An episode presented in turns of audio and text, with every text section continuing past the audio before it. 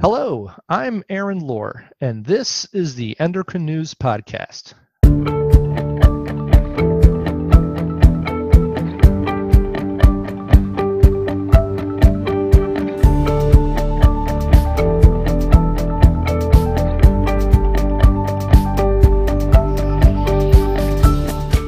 Today, we're talking about sugars and appetite. Well, more specifically, we're going to be talking about a new study published in the Journal of Clinical Endocrinology and Metabolism entitled Appetite Regulating Hormones Are Reduced After Oral Sucrose versus Glucose Influence of Obesity, Insulin Resistance, and Sex. And joining us today is an author of that study, Dr. Kathleen Page, Associate Professor of Medicine at the USC Keck School of Medicine in Los Angeles. Thank you for coming on the podcast today, Dr. Page. Yeah, happy to be here. So, your study looks closely at different kinds of sugars, like glucose and sucrose, and their impact on appetite regulating hormones.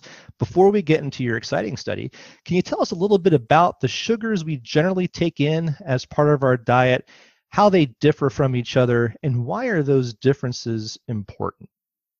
Yeah, so glucose is a simple sugar or monosaccharide, and it's a building block of carbohydrates. So, in foods, Glucose is commonly bound to other simple sugars to form disaccharide sugars like sucrose or lactose, which is milk sugar.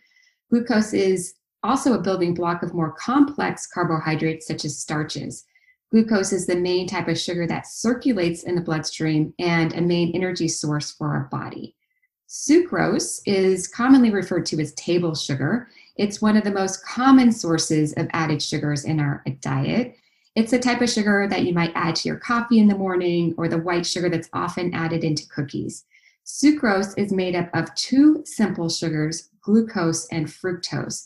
So, since sucrose is the main added sugar in our diet, we wanted to examine its effects on appetite regulating hormones. So, your study did find some significant differences between how glucose and sucrose affect those appetite regulating hormones. Let's talk about those hormones just for a moment. How do they typically function, and why did you and your colleagues want to study how sugars may impact them? So, appetite regulating hormones are chemicals that are produced by the body in response to food, and they provide signals to the brain to help control hunger. So, these hormones are important in helping control what we eat, how much we eat, and consequently, they help to control our body weight.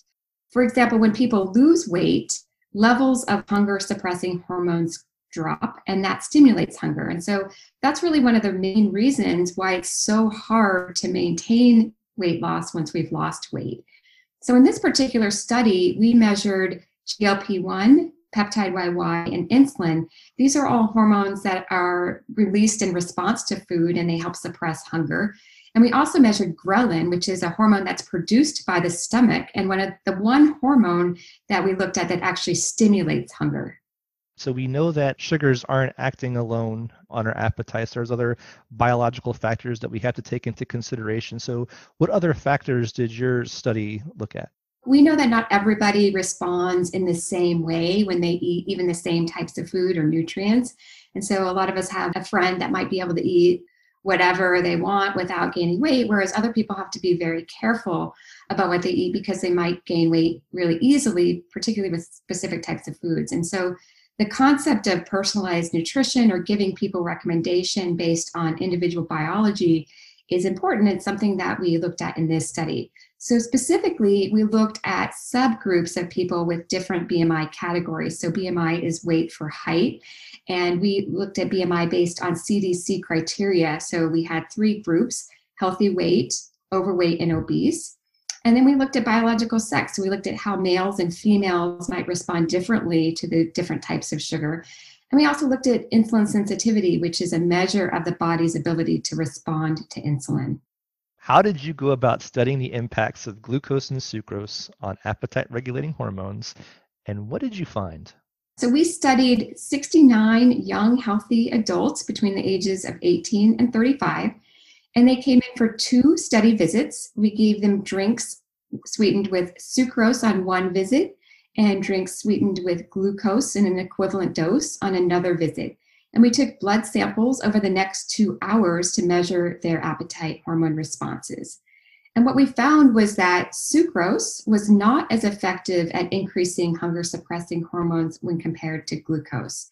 And people with obesity were even less effective at increasing the hunger suppressing hormone peptide YY in response to sucrose. And then, in terms of biological sex, we found that males were less effective at increasing GLP 1 in response to sucrose when compared to females. If I heard that right, it sounds like sucrose may leave us feeling a little more hungry still when compared to glucose. Is there any uh, understanding as to why the sugars would have these different effects?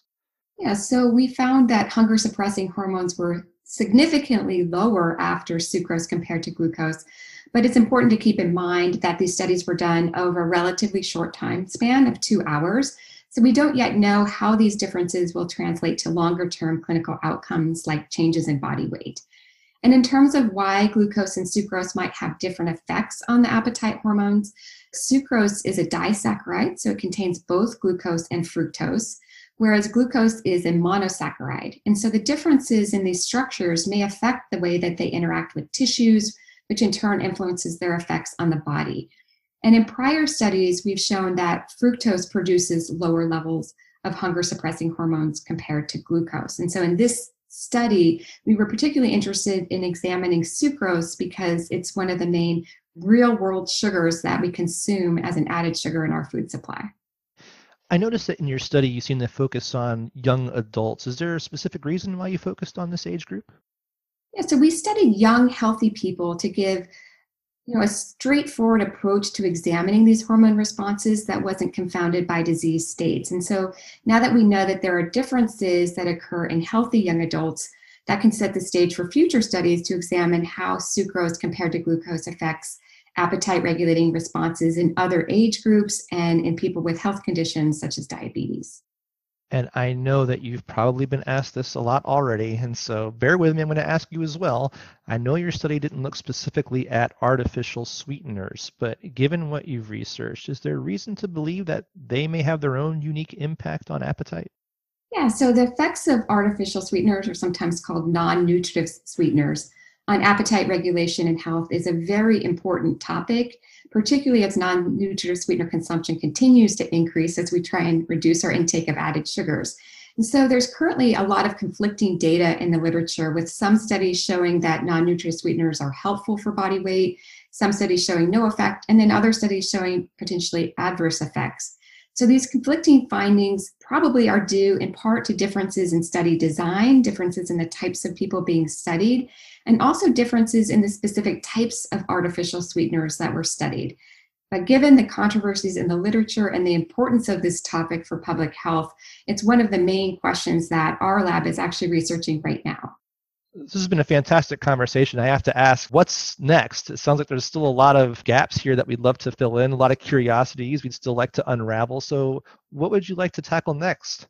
Yeah, so I mentioned we're very interested in non nutritive sweeteners because of their increases in consumption of non nutritive sweeteners as we're trying to reduce our intake of added sugars in our diet. So we're looking at non-nutritive sweeteners. We're looking at different types of populations. We're looking at children now. So a lot of things on the horizon in our lab. We're also interested in the brain responses. So we're using functional magnetic resonance imaging or fMRI to understand brain and peripheral interactions and how different types of sugars and artificial sweeteners might impact those responses as well. Well, I look forward to seeing what comes next. I'm sure there's a lot out there who are just like me. When you start to put something in your tea, you wonder, is this the right choice? You know, should it be this table sugar? Should it have been an artificial sweetener? Should it have been honey? Should I not put anything in it at all? And and studies like this, I think, really just help us to hopefully in the future make really good evidence-based decisions on what's going to be best for us, um, especially even given some of our you know, if you're like me, you're a little overweight. Maybe for me, it might be different than somebody else. And those are important things to know. Well, that's all the time we have for today. This has been a fantastic discussion. Thank you so much for coming on the podcast today, Dr. Page. Well, thanks for having me. And that's all for this episode. I hope you enjoyed our discussion with Dr. Page. If you'd like to read her study, please see the link included in this episode description on endocrine.org slash podcast. And as always, Thanks for listening.